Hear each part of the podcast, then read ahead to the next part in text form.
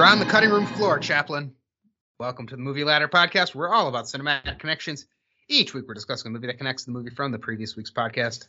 I am Zach Brooks, and I am joined, as always, by Brendan Fitzpatrick. and uh, Brendan. We uh, my Google Doc is like changing the format all of a sudden. I lost my place. All right, Brendan. Oh no! Yeah, last week we talked about Fracture, starring Yes. Anthony Hopkins, and this week we're talking about Chaplin, also uh, featuring Anthony Hopkins, maybe not starring Anthony Anthony Hopkins. The uh, 1992 biopic from Richard Attenborough about the Mhm. silent movie star Charlie Chaplin, went through his whole life. Uh, I do think I have a decent title connection for this one. I'll just call it right off the bat. So, uh, then at the end of the episode, we will decide on our next movie based on suggestions sent in from the listeners and uh, ones we brought as your hosts for the podcast. Brendan, you and I are both saying the listeners stole a lot of our picks. We think. Uh, Indeed, indeed. But luckily, there are a um. I mean, there's a whole genre to pick from as far True. as biographies and autobiographical films go. Um, Oh, I thought you meant So, you know, movies. there's- there's thousands of films to choose from for connections for this week. So, Uh, but yes, uh, many of mine did get taken by the listeners, but we'll we'll cross that bridge when we get to it. yeah, I haven't actually looked at what the listeners sent in, but I would imagine I, I think I have some like low hanging fruit, so I wouldn't be Mm. surprised. I have some interest. I have a couple interesting ones. A uh, couple that I think you'd be excited if we did. Uh, Yes. Not to jump too far ahead. Same on my side as well, I think. Um, but yeah, um, I'm really excited to talk about this movie and talk about uh, what I've been watching this week. It's been a it's been a uh, hectic week of movie and TV watching for myself. Um, I feel like I made up for a lot of lost time this week because after watching only like three things over my birthday weekend, I watched eight movies and Ooh. all of Stranger Things season four Oh, look at you. since TV. the last time we talked. So there we go. Um, plus Obi Wan, plus uh, I caught up on Star Trek: Brave, uh, Strange New Worlds, which has been fantastic. Um, but none of that. A lot of screen time for you. Brendan. Yeah, Uh, it is a so lot you of had screen eight. time. You had eight movies. Uh, I did have since eight we movies. last? Yeah, Is that including Chaplin? that is including Chaplin. Yes. All right. I have. Wait, Uh, let me double check that. One, two, three, four, five, six, seven, eight, nine. Actually, nine including Chaplin. I got you beat. Fourteen Uh-oh. on me. Oh, But I didn't watch. I didn't watch any TV except Obi Wan this week. Uh, Mm. But I also did finish a book as well. Uh, and one of the movies I Oh, saw was like good for you. months long. So uh, holiday weekend and an extra day before the podcast was recorded. We both watched a ton of shit this week. Uh, so before we get to the best thing we've been watching, of course, we will be spoiling Chaplin. So if you've not seen it, uh, it's a true life story. But uh, if you you know if you don't know the story of Charlie Chaplin and you want to check it out, it is streaming on HBO Max, HBO Max. as well as Amazon Prime, I believe. Okay, yes, HBO Max. That was where I watched it. Uh, Yep. I don't think it's on Amazon Prime. Um, I think it's just HBO. Uh, maybe maybe in Canada it's on HBO Max or uh, that on Amazon Prime. I On mean. Prime, it could be. Yes, Could be. uh, but if uh, if you want to skip the whole Chaplin discussion here, we're going to be watching next week. Maybe it's a silent movie, maybe it's another biopic, maybe it is an Iron Man movie. Uh, you Could can be, skip could be. ahead. You'll see the timestamp in the description of this podcast. But pause this podcast, go learn about Charlie Chaplin, go watch the movie, and then come back and listen. yes. All right. And as always, send your feedback at LadderMovie, the movie ladder at gmail.com is the way to email Brendan your feedback and the movie ladder on the Letterboxd. Everything out. All right, Brendan, you got a lot of things to choose from here. What's the best thing you watched this week? It is really hard to choose. Um, gee whiz, where do I even start? Gee Um, whiz. gee whiz. Uh, I feel like that's an appropriate thing to say for a PG-13 movie, since I can't say uh, the f bomb. Holy shit. Um, but uh, holy crap, I really loved Top Gun Maverick. ah, nice. Um, good. I went to see Top Gun Maverick last night. Um, went to the IMAX uh, AMC in Georgetown. Um, honestly, it pales in comparison to the Air and Space IMAX. I can't wait for that to actually reopen Oh, it's so um, close. because that that IMAX is so great. Hmm. Um, but the AMC IMAX is probably like half the size of the uh, Air and Space IMAX. It's like Hmm. not not nearly as big. Um, but still really really fun, really enjoyable. Um, we got seats right smack dab in the middle, four rows up. That's always good. Uh, went to see it with my older brother. Um, if you listen to our original top, I was about to say Top Chef again. Um, Top Gun podcast we did a couple years ago with Frank Conkle, you'll remember that um, I have very distinct sense memories surrounding this movie and my dad and my older brother, and so it was really great going to see this with my older brother um, and sort of complete that circle of he and I's separate experiences with this movie. Um, but yeah, I loved it. Um, great to see Tom Cruise doing Tom Cruise things. Miles Tom Teller Cruise is a really- madman. Tom Cruise is Yeah, crazy. Tom Cruise Like- is an insane person. at his age, like you know that all these Mhm. stunts that he was doing and all these flights, like it was actually him doing it. And at his Yeah. age, he's in his 60s and he's just he's fearless. The uh, Mission Impossible movies keep getting crazier, and this Top Gun got crazier than the last Top Gun.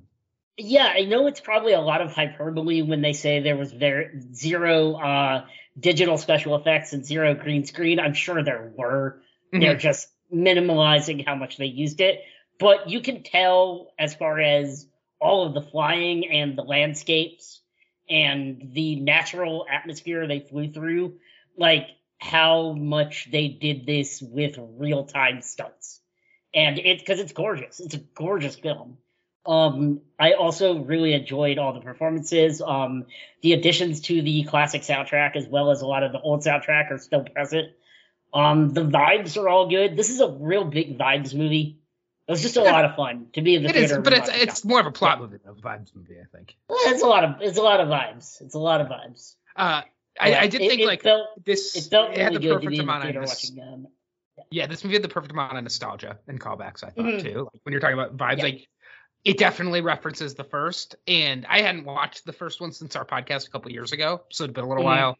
Um, and I think it did a, mostly a good job of like keeping you like able to remember if you haven't seen the first one in a long time. right. Uh, the only thing that was confusing for me was the female lead played by Jennifer Connelly. yes. Um, I didn't know who she was, if she was supposed to be playing a character that we already knew or as a new character. So I'm, they, I'm not going to spoil that for people. Um, it took me until a little afterwards to figure that out when I was listening to another podcast about it. Like, I had to be told exactly what the connection was. Like, I kind of thought I figured it out, but it was like, oh, okay, yeah, Yeah. So she's she is a she is a character from the original Top Gun, but I won't say how or why she is. yeah. And I had um, no idea until you told me. Yeah. So Yeah. Um, So, but yeah, um, really great cast. Um, loved um, Glen Powell as sort of the douchey hotshot flying ace.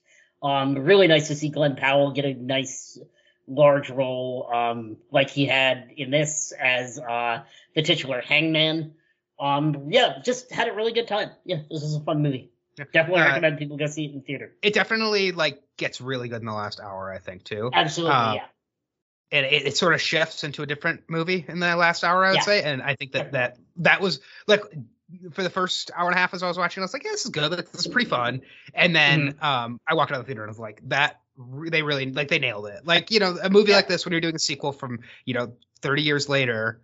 You're not always going to nail it, um, and so I was 35 years later actually, and so I was like, they, Yeah. they, I think they nailed a lot of the emotional beats, um, and made it fun and made the ending good, and I feel like they're gonna keep making these. I would I would rather they not just think keep like will, sucking it. This movie Unless makes so it's much money. be like a Creed thing. Like I don't know. yes, I think I think a Creed thing is the exact comparison I would make. Okay. Um, and this movie made so much money. I do not know how they are not gonna do another one. Mhm. Um, but you know, to be determined. Go see go see Top Gun Maverick. See it in the theater if you if you can. Uh, if you feel up to it. I think it's like the Northman. I think it's one that really benefits from seeing the theater. Definitely, So- definitely. Um, and it's it's in my uh top for the year. We'll see if it uh stays there or has Oh, to let's see. slide. I have it in my. It's in my top ten, but I think I only Yeah. have nine movies in my top ten right now for Uh, the yeah. year. Um, I don't think I have it's, it all the it's way. in my top. top five right now, but it probably won't stay there. Um, it, it uh, it's also nice to sort of feel like the summer blockbuster is back for going Yeah. to the theater. Like there are a lot of movies coming out this summer, and a lot of them were trailers before I saw Top Gun that I'm really excited for. Like I want to go see Bullet Train in the theater. Yeah, that'll be fun. That just Yeah. looks like a lot of fun. Um, same thing with Jurassic World. Um, and then also the new Thor movie. Like trailers for Oh, all three. All three I'm gonna go see in the theater. Uh, yeah, I have this at number three right now. The Northman, everything, Nice. everywhere all at once. Top Gun Maverick, then the Batman, and then Doctor Mhm. Strange are my top five right now. So, Nice. All right. Well, I get to pick, and I have even more Yeah, movies for to choose from. Um, so I was thinking, I've actually been thinking about my answer to this. Like yesterday, I was on a walk and I was thinking about this. um, because I did see a lot of great movies, and Top Gun Maverick might be my favorite thing, like the most fun thing I saw this week. Um, but I'm gonna go Mhm. with my favorite movie theater experience for this week. So I went, I walked up to uh my local like kind of independent movie theater. It's not the big megaplex, and they they do a lot of like classic movies there as- in addition to new movies. And I Mhm. did see a couple weeks ago that they were going to be showing Lawrence of Arabia, which is one one of my like uh blind spots of older those Yeah. older epic movies. I'm sure Lawrence of Arabia has come up as a suggestion before. Um, Mhm. and it was long. I, I didn't actually check how long it was before I went. Uh, turns out that movie is nearly four hours long. It's like 345. Um, has an intermission in the middle. Uh, the theater did a 15 minute intermission, which was actually very nice to be able to like get out, like walk around, stretch my legs. Like it, it broke it up into basically seeing two movies instead of uh, Nice. sitting in the theater for for an hour. I don't know if you watch it on on streaming how long that intermission is. I'm sure it's not 15 minutes. Um, Uh, yeah, it probably depends on the streaming service. yeah, but I uh I'd never seen Lawrence of Arabia. I really didn't know anything about it except that it was a 60s epic. Um, Mhm. and I didn't even know the setting. That I mean, I knew it took place in the desert, but it turns out this is a World War One movie. Uh, I had no idea that's what this was about. It's about Did not know that. um, yeah, it's it's about the Ottoman Empire, the British and the Ottoman Empire, and um, you know things that are that are going on in uh, what I think became Jordan, I believe. It's, it's like the whole Middle East area that Mhm. originally was Ottoman Empire. I'm, I'm, who's typing up their messages to me right now, correcting me? Uh, Right, which right, which right. one of our listeners is doing that as I'm speaking? Um, but yes, Olin it- is, this, this Olin is lived up to that. Wikipediaing it so that he can. Uh, he doesn't need to Wikipedia. it. Uh, yeah, this uh, no, this, this did live up to that like epic nature. It it felt like you know, kind of getting to the end of like a movie, of like a TV series almost. The way that you take this arc with this character and you see, um, you see the way the Lawrence character is his name in the movie is Lawrence starts, and then you see the last shot and the way the the movie finishes with Lawrence and Mhm. um, I thought that was really interesting. It it it has a lot of commentary on colonialism, which I think is like something you Hmm. would expect to see in a movie now.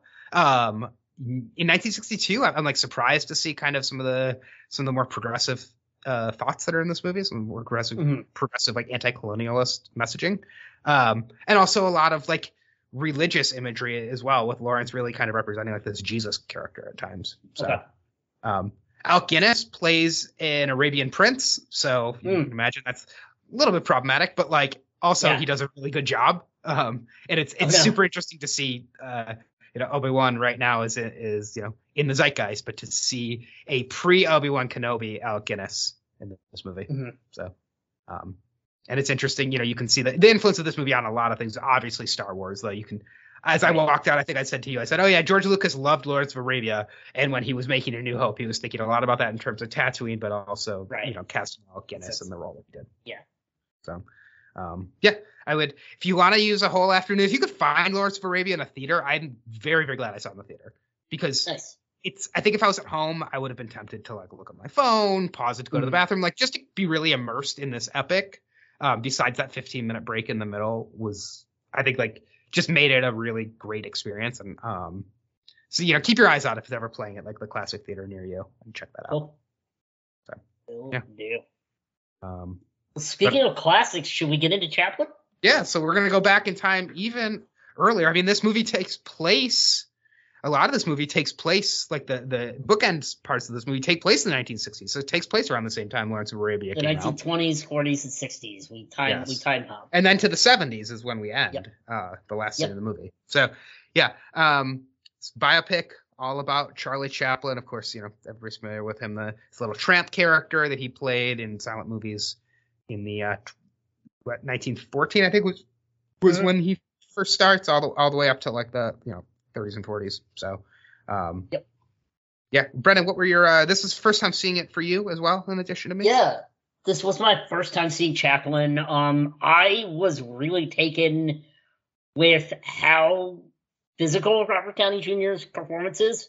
Mhm. Um, especially with all of the physicality of the pratfalls and the Little Tramp's physicality with the very, very specific walk he does as the Mhm. Little Tramp Yeah. with his feet catty corner like out and the like awkward waddle walk he does. Um, I thought I thought Robert Downey Jr. did a really great job encapsulating the physicality and presence um of Charlie Chaplin. And then also just like the way that he um impassioned the character and the way the character talks about movies and experiences movies for the first time in in, in that saloon in Montana and then just is like I can do that. I'm a I'm a magician. I can do all of this and I'm going to show you. And then he just does it. Mhm. And he does everything to make a movie. He doesn't just act. He writes and directs and composes and does creates the, set whole. I mean, he builds his whole. Yeah, the studio that he He, builds he as well. builds an entire studio called United Artists, which still exists today, and I believe is owned by Warner Brothers. I wrote this down. It's either Warner or Paramount. Um, but yeah, he he basically created an entire um actor friendly studio because the studio system was so corrupt back then in old Hollywood. Um, and I mean, so he did all of these great things, and then was a set, eventually exiled because he got caught up in the 1950s communist Red Scare. Yeah. sweep, the Red Scare sweep, um, that took place in the 1950s around all the McCarthy hearings and all that. And he was forced to flee and like wasn't allowed back in Hollywood for 20 years. And really, I And mean, you know, we see early in this movie the dinner with J. Edgar Hoover and Yeah. his, uh, you know, the vendetta that J. Edgar Hoover holds against Charlie Chaplin, basically because Charlie Chaplin is making these, you know, it's it's such a like a timely, films. yeah, it's like such a timely thing to see. He's making these like socially progressive and workers' rights films and movies about, yeah, movies about you know the elite class and the working class, and you, know, you Yeah. can see that in a lot of the movies that we've seen that Charlie Chaplin has been in those those themes. And J. Edgar Hoover is is saying you have this influence over all these people. You, you it's like the same thing that we see right now with like social media and these you know big influencers and things like that. That like you have this influence over people, and J. Edgar Hoover wants him to use it to you know pretty much keep people in line and not Right. not stir this revolution, this workers' revolution, and um. He's like, no, because that's not what artistry is. Like, Well, and that's what- not yeah, and we see kind of his background. Like what I really liked about this is I, I didn't know much of the Charlie Chaplin story. I didn't, I didn't know either. Yeah. I didn't know that he was uh, that he was banished from Hollywood or banished from America Mm. for the time that he was. And I knew he a lot, was. I didn't know when it happened or why. Like, I didn't really know that much going into it. So. yeah, and a lot of the I thought a lot of the kind of story beats, the way things flowed together. Um, Mm-hmm. You know, that we see this J. Edgar Hoover scene early in the movie, and then we're seeing Charlie Chaplin actually do the the roll dance, uh, the bread roll Yes. dance. That's um, I'm trying to remember which movie that was from. If that was from City Lights, um, or, or uh, Isn't that the immigrant? No, no, that's the other one that's at the Yeah. beginning. Yeah. um it's one of the ones that I watched last year. Uh Bread Roll Dance with uh Chaplin. Yeah, so you know, we're seeing him do that, which is an iconic oh, it's from Gold Rush. I should know that because Gold Rush is my Oh, that is. Gold we'll get to yeah, this, but we, Gold Rush is my. we my see favorite. the classic cabin scene from Gold Rush as well. Yeah. Yeah. Um and so we're seeing him doing that, you know, and and he's like making everybody at the table laugh, and, and this is where J. Edgar Hoover gets so so angry with him, and then we see this this vendetta that he holds over him for all these years. He's trying to dig Hmm. up dirt on Charlie Chaplin. So the way Well, that that's the thing is like that, that that was sort of J. Edgar Hoover's mo as well. Is like he would feel people out, and if they didn't immediately like kowtow to his like paranoid, abusive delusions as head of the FBI, he would basically create a case file on them and stalk them for the rest of their lives. calling back to a movie Yeah. that we did in season one, Clue. Uh, that's a whole Exactly. storyline in Clue. Um, Yep. Exactly. and so I and I really like that, and I like that the val. You know, we see one of the things I will say is this does like kind of simplify a lot of things, right? Um, Mm. you know, kind of like sure. it do, and that's what you get with a biopic where it's like this one moment in your life like set you on this trajectory but it does we do see early on in, in chaplin's life that you know he grows up working class he you know he Mhm. doesn't grow up as, as a rich as one of these you know rich elite people that he eventually becomes when he becomes this huge movie star and so he always does have a you know a, he always values the the working class and that's what you know you're seeing that in the movies that he's making um, and he and so to see art that theme too, and that's the other thing is like because he's he's raised as a kid as the son of this vaudeville performer. Like he's Mm-hmm. raised in the working class streets of show business as well. Like Mhm. not the elite streets of Hollywood, right but the like you have you really have to earn your dinner by giving the people a show and one that they can relate to. Which So he ends up doing one of the first Yeah. scenes that we see him. He ends up doing that as a kid when his mother can't perform. Um, and also, you know, we're seeing his, um, you know, his stance against Nazism, and you know, Mhm. at the time, which was, you know, controversial uh, to the people that Very he was with, that he would, yeah. yeah, that he was very progressive to be able to do that.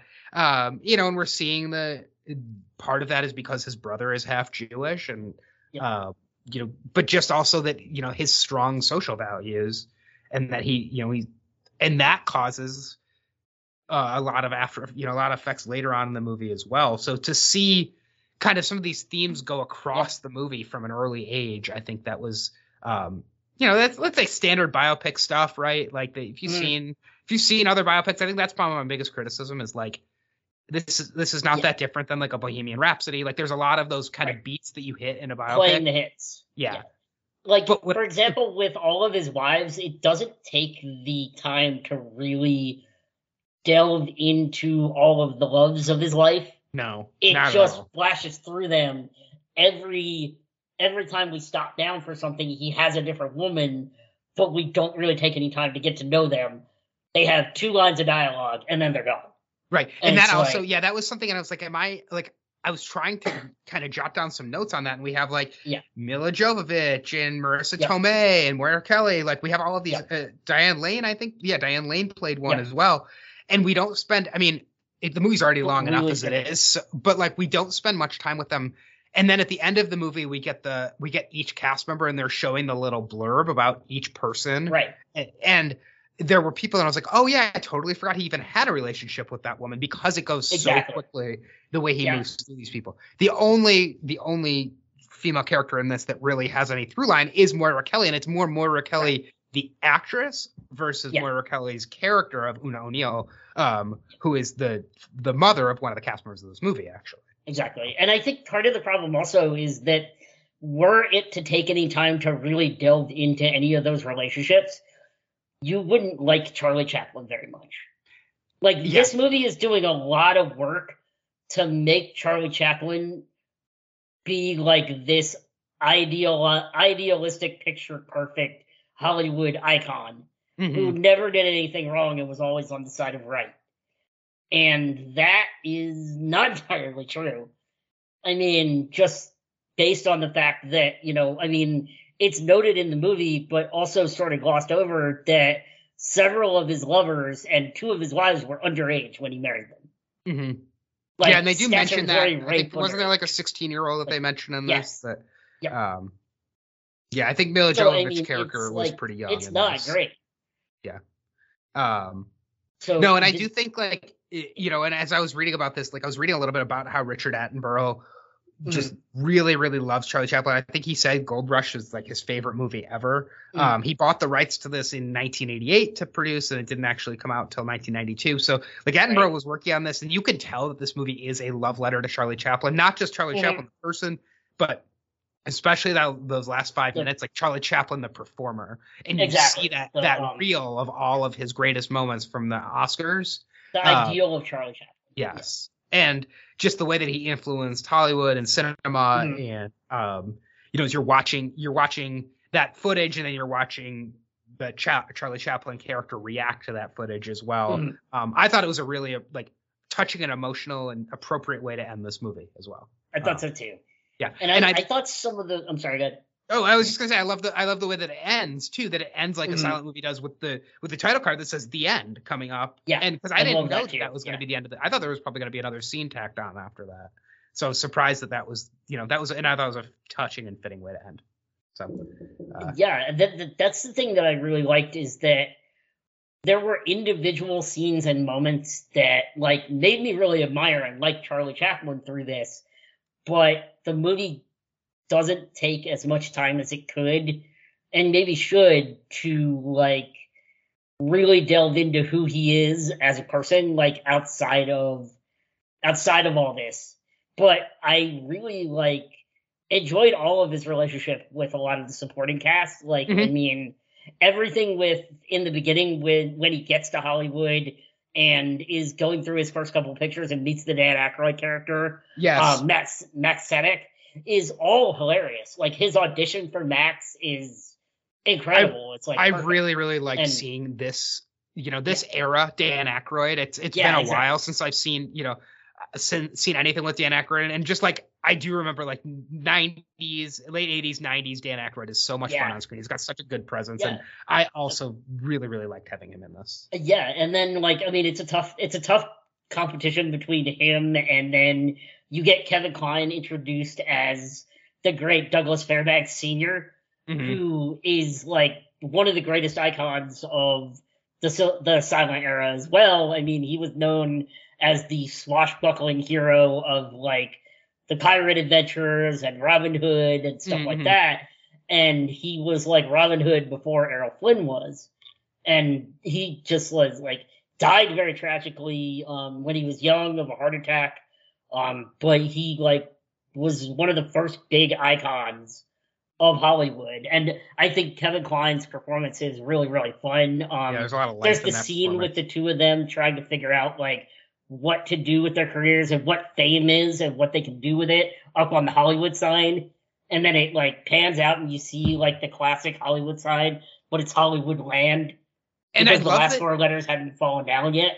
Well, and I love too that that Yeah. scene's taking place, and you don't realize that's like I. I believe that that the way that that's shot, you don't realize where they are. Like I as I was Right? watching, Yeah, I just thought they were behind like first. Yeah. they were just out like hiking somewhere, and then the camera zooms out, and you realize like oh, this whole time they were sitting at the Hollywood sign, which I'm sure is not Exactly. where this conversation actually took place, but like it's really Mm. great. It's good cinema, right? Um, yeah, it's very good cinema. Yeah, and um you know i think like there were some nice like fun touches i, I also really like the scene where they're trying to finish editing the film and i can't remember which wife this was they're trying to Yeah. finish editing the film quickly before the wife can claim it as part of the divorce hearings Yes. And then Uh, then that's gonna be what um I mean I'm gonna spoil it, but my hero in the movie I think is gonna be that the editing of that edit in in Utah. Like they're they're they're trying to finish the kid and they go to Utah and they they do all of this cinematography where it's like sped up and trickery like it's a silent movie. exactly it's made And it's exactly like a silent movie I freaking yeah. loved it. It was Yeah, my it's like a it's a, it's like a mini five minute silent movie in the middle of the Yeah. movie, and it might be like directly in the middle of this movie. Um, Yeah. and yeah, and you're and you're seeing like the slapstick, and you know, of course, again, Mhm. this is not what actually happened, but as a way to present this mini narrative, to do it like it is a classic Charlie Chaplin silent movie. Um, Exactly. you know, I, I don't know if like I feel like if anybody's making a Charlie Chaplin film, they're probably like, okay, we got to have the silent movie like scene in here. But I, Right. it was it was very fun. I, I also really it was great. that. I was Yeah. that was the highlight of the movie for me. Was that Mhm. scene? Um, I think like some stuff that didn't quite work for me. The first is just like from a narrative, like this. I like that this movie, the way that this movie spans, what sixty something year uh, over, no, like eighty Yeah. years because it starts in the 80 eighteen nineties. About eighty years. Yeah. Yeah. Um, and I like that we're seeing such a wide scope of his life, and I like that we have like the narrative device where we're seeing him tell the story to the Mhm. Anthony Hopkins character. Um, but what I didn't like was like sometimes they would say the year that something was taking place, and sometimes they Yeah. would say like seven years later, and it just made it really Right. hard for me to track like what was happening when. And I would have preferred they just do the year every time. And that's like a very picky thing, but I really didn't like that. Sometimes they were like 1914, and other times they said eight years later. I'm like, Right. Right. just right. put 1922. Um, Yeah.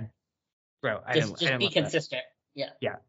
Um, And that especially if you're writing a book, like then you need to like structure it like he's writing a book and yes.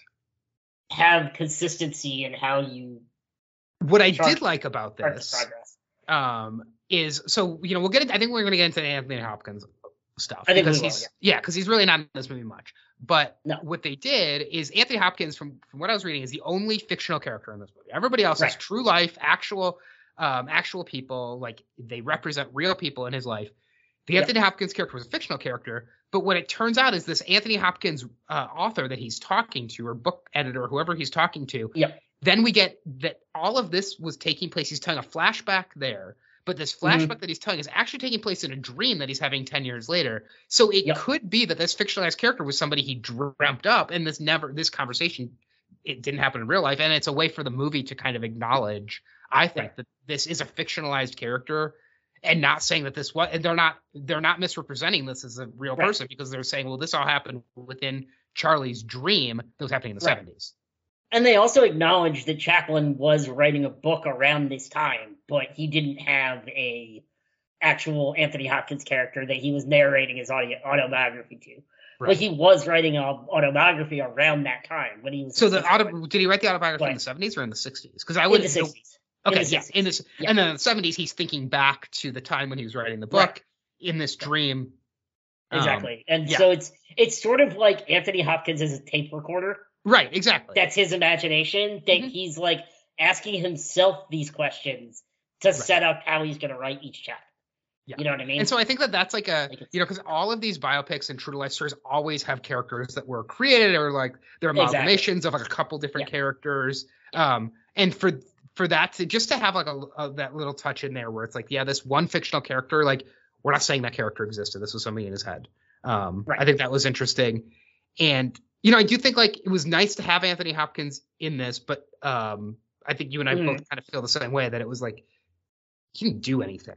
Like he just right, was kind yeah, of like it wasn't, necessary, it wasn't necessary, but it was nice to have be if he if he was going to narrate the film, it was nice to have like somebody for Robert Downey Jr. to be telling the story to. Mm-hmm. But it could have been anybody, and it actually might have been a nice use of um who's the actress that plays his final wife that's in the Moira Kelly. Yeah, so it would have been a nice use of Moira Kelly if he was just sitting there like narrating the story to her instead of Anthony Hopkins. You know what I mean? Yeah. Like, yeah. Um, some other casting things that are interesting. What do you think about the idea of using the same actress as the woman he first woman he fell in love with that he lost, and his final mm-hmm. wife Oona Kelly, um, that he ended up, you know, living the rest of his life with and having eight kids with? I think it's a. I think it says something about like he never got over his first love. Like it's trying to say something very right. idealistic yeah. about Chaplin and like what he thought about love. And so he's always chasing this dream, mm-hmm. like this dream girl. And, but and it is. I mean, I feel like it's a little shallow because it's like, oh, it like is. the he the woman he loves like looks just like the woman he used to love. Um, but when you look at the late the women that are cast in this film as his love interest, they all do kind of look the same. Oh, sure, yeah, that's interesting. Like at the end of the day, they all like it's hard to tell some of them apart because they mm-hmm. all sort of wear the same thing, have the same hairstyles, look the same way. Like, um, yeah, yeah. I think, uh, except for like, the Nancy Travis character, who turns out to be like insane. Yeah. Uh, which is you know interesting tie to his mother. Um, mm-hmm. you know, mental illness aspect of it. Yeah, um, she looks more like his mother. Yeah. It, the what I did like about the having the same actress play the woman that he uh, you know he loved and lost and the, and the woman he ends up spending mm. most of his life with is like it does kind of visualize you know that she she reminds him of this woman and that's what he loves about right. her it's not necessarily they looked exactly the same or maybe it is right. but it's also just like you know, you meet somebody who kind of looks like somebody. You remind me a lot of like this. It's person. an idealization, yeah. Yeah, exactly. Yeah. So yeah, I thought that was that was interesting. I was um I was very confused when uh, they said Hetty Kelly died, that the character Moira Kelly's first character, because I knew mm. she she was like third billed in this movie, and I was like, wait, is she right. gonna show up and like find him and be like, I didn't actually die. I've, I've been alive this whole time, but I have like a different name I've been living under. Uh, but it just turned out she was playing two different characters. So, yeah. um, you know the flu pandemic. Did we have a movie where that happened, where somebody was playing two different characters? Oh no, that was we didn't we didn't do that movie. It was I was thinking of Nightmare Alley. Oh, um, yeah. I was gonna say Joe versus Spoilers the volcano. Huh? Meg Ryan plays uh, multiple yeah. people in that as well, multiple love interests yeah. in that. Spoil- spoilers for Nightmare Alley. Isn't that Nightmare Alley that I'm thinking I of? Re- I don't remember that, but uh, maybe. Okay. Yeah. Um, let's see. So we talked about Anthony Hopkins. Oh, another casting thing I think that's very interesting uh, is Geraldine Chaplin, Charlie Chaplin's daughter, who yes. you know I actually just saw in I watched the I watched the whole Jurassic series last week, and uh, she's in Jurassic World: Fallen Kingdom. Um, but she plays her own grandmother, so she oh, plays Charlie Chaplin's mom in this movie, but she's oh, Charlie's oh, daughter. Okay. Yeah. Nice. So yeah, the actress who plays Charlie Chaplin's daughter is old enough when they made this movie to be playing Charlie Chaplin's mom throughout the whole movie. That makes sense. Yeah. That's so, wild. Um, and she's been in a couple things. She's been Nashville. Um, yeah. Doctor. Oh, yeah, I thought she was really good. Um, especially in the scene where she just like you know, is losing it. Like when she comes back to um, with the crackers or whatever. Yeah, with the crackers when they're having the tea and the crackers when she Mhm. comes to Hollywood, and they like think everything's gonna be okay, and then she's like slowly breaking up over the, you know, as they're sitting there, and Charlie realizes like he has to abandon his mother again. Like it was that was really effective. I thought that was a really good scene. I, I thought the scene early in the movie too, where she's Mm-hmm. 1st going to the hospital for her mental illness, and she thinks Yeah. that the she thinks that the tile is is a river, and she's Yeah. making them walk around. And I, I thought it was interesting in the fact that it's making Charlie have to do like a physical stunt, right? He has to walk Yeah. around the river, and he's kind of tightrope walking around the outside of that tile, much like he would in movies where he has to do these tight. He has tight- tightrope walks all the time in movies. So, Yep. um, yeah, I thought that I thought that was good too. Um, Um, I, You know- I good. Yeah, uh, you, go. I don't have anything interesting. So I really, I also we didn't talk about it. We sort of glossed over the beginning of this film, but I really loved the way the film opened with like Robert Downey Jr.'s face is in black and white, Mhm. like he's in a black and white movie, until he starts taking his makeup off, and then all of a sudden the movie goes to turns to color Mhm. because he's taking the black and white makeup off. And I just thought that was like a really cool effect. And like I thought that I thought I thought that was like really nifty and was like, oh, so we're going from black and white to color because we're telling this narrative and then yeah. Do we know when that was supposed to be? That scene. Um. I mean, I guess it's just Um, some point when in, in yeah, like. so, at some point. Yeah. I, yeah, I like that too. I did write down like, uh, in my notes, is this just going to be a story about how the funny guy is sad? Because that's really oh, like the sad clown thing, yeah. Right. Yeah. Yeah. The sad The, clown. the classic exactly. story of Pagliacci, yeah. So, which is like what we're getting, right? Where a lot of this is like Right. this guy is so funny on screen, but like the scene where he, uh, he's on the train and it's that he just learned that uh, Hen- Henna Kelly had, or is that her name? Henna Kelly? Uh, Yeah. uh, Hetty Kelly had just died, and he's on the train, and then all the people are like, "Charlie, come make us laugh," and he has to like put on a, you know, put on a happy face and all of that. Um, Yeah.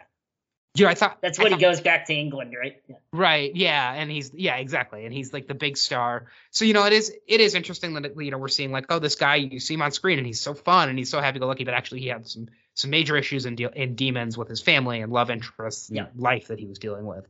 Um, you know, and I think like this, you know, but it, I don't know. It got a, the movie got a little paint by numbers at times, right? There's the um when he um when he finds like the little tramp costume for example um and there's another scene in the movie where he's oh it's when he can't figure out how to without going to add sound to his movie how Yeah. he could make the woman in um in city lights think that he's rich Yeah. right like the- how can the- you how can taxi, she how yeah, can yeah how can they know that she's rich and it's the sound of the car door and they have him like sit there and then he hears the car door slam and he he gets his idea and that reminded me a lot of the um we will rock you scene in bohemian rhapsody Yeah. where they're like Yeah, you yeah. know it, like that's in every biopic right where The they're like classic biopic, yeah. right where they have like the moment they have to yeah that's find their inspiration then you see them getting their inspiration but like you know a this is a 1992 biopic like it's not going to be the most Right. inventive but it is um i do think like some of that stuff is just a little paint by numbers um, Yeah. It's a very glossy movie. It's very like very autobi especially very like 80s 90s biopicy. Like there's Mhm. not a lot of there's not a lot in this movie that's going to surprise you aside from some of the visuals. how did charlie know to sell all those stocks before the stock market crash i was very Um, confused by that i'm like that's yeah. that's very fortuitous like good job Yeah, right. um yeah Maybe he's a financial genius too. I Or he just like, needed the- the money. He just probably needed the money because he got out to Hollywood and was like or like the or maybe he saw the stock market was starting to go down and he just got out right before it crashed i don't know Um, or maybe that never happened. Maybe they just. I, but I'm assuming they wouldn't uh, fictionalize that. Um, yeah, I- and I also thought like the uh, silent movie star in the talkie era. We've obviously seen that in a couple other movies that'll probably come up Mhm. later on in this discussion. I, I, that's something that I think is really interesting. You know, it's a period of huge transition in Hollywood, and you know, you see a lot of these silent movie stars did not make the transition over to talkies, and there was a whole new generation of, of stars of talkie films. Um, and Charlie Chaplin held out for a very long time, only doing these silent movies. So I think it's like that's an interesting time period to delve into. The whole movie, I think, is an interesting time period to delve into. Mhm, So I agree. Um, all right. Yeah, Anything I really else love. wanna- Uh, yeah, go ahead. Go ahead. I really love this era of filmmaking. Like, I mean, I'm a sucker for movies set around this time that are like movies about movies because it is, you know, we there are a lot of Hollywood movies about like movie how to make movies in the 60s, how they made movies in the 70s, but like it's nice to go back to this time period To the birth of and maybe we will next week as well if one of our connect if some of our connections come up. But I, I really li- I have a fondness for this era of movie making. Mhm. So it was nice. I thought that they did a good job um uh, depicting the era of Hollywood. Uh, are you surprised this didn't get nominated for Best Picture? In the uh, speaking I of the am Oscars? actually. Um it's, it's a little surprising. I know it got nominated for best actor and did it get Best- nominated for best best score as well. That's what I thought. Uh, yeah. Yeah, and the best score, I think, like the score is like a, a good mix of like silent movie era Mm. music, like that kind of like jazzy classical, but also, um, you know, but also kind of some of the emotional, like the the smile song that we end with, I thought was pretty Yep. good. Um, And So- best uh, best art direction as well. We should mention. best, okay, yeah. Um, no, I'm yeah, I'm surprised Best Picture. I feel like this came out now, especially with the ten movies that can be nominated. I feel like this would be nominated for Best Picture. I mean, it, it would have been definitely 92 was a really strong year though, wasn't it? I mean, 92 was the at least for back then, it was a really strong year. It was the that was the Dances with Wolves year, right? Yeah, Unforgiven. Uh, no, it's Unforgiven, Yeah. The Crying Game, uh, Ah. Few Good Men, Howard's End, and the movie that keeps coming up, Scent of a Woman. Uh, Al Pacino Uh, beat Robert De Niro for Best Actor from Scent of a Woman Right. as well. Robert Downey Jr. You mean? Um, yes, I would have.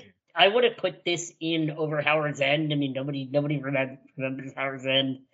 Um, we might we might get some crap for that, but I, I would I would put it in there. Yeah. Oh, this Also, is, a movie starring Anthony Hopkins. I, was gonna say, yeah, and I maybe we'll be doing that next week. Um, Mid- uh, oh, the the player was also this 19, man, 1992 was a very strong year. 1992 Um, is a very strong year. Um, I'm kind of surprised yeah, the player I mean- didn't get nominated. I guess back then maybe the Academy was less uh less Yeah. into movies about movies, whereas now, like if you make a movie about a movie, both of those uh, would have been nominated now. Yeah. yeah. So Um, I, I will say that um, really nice to have a, you know, Richard Attenborough and a um, oh shoot, what's his name? Nashville. Um, oh, Robert Altman. Robert Altman, two movies about movies from two great directors, you know, in in the same year is Mm-hmm. really nice. Um, especially because they're both really good at ensemble films as well. Um, but also like new, 92, uh, A Few Good Men is still my favorite movie of 1992, and I don't know that that's going to change.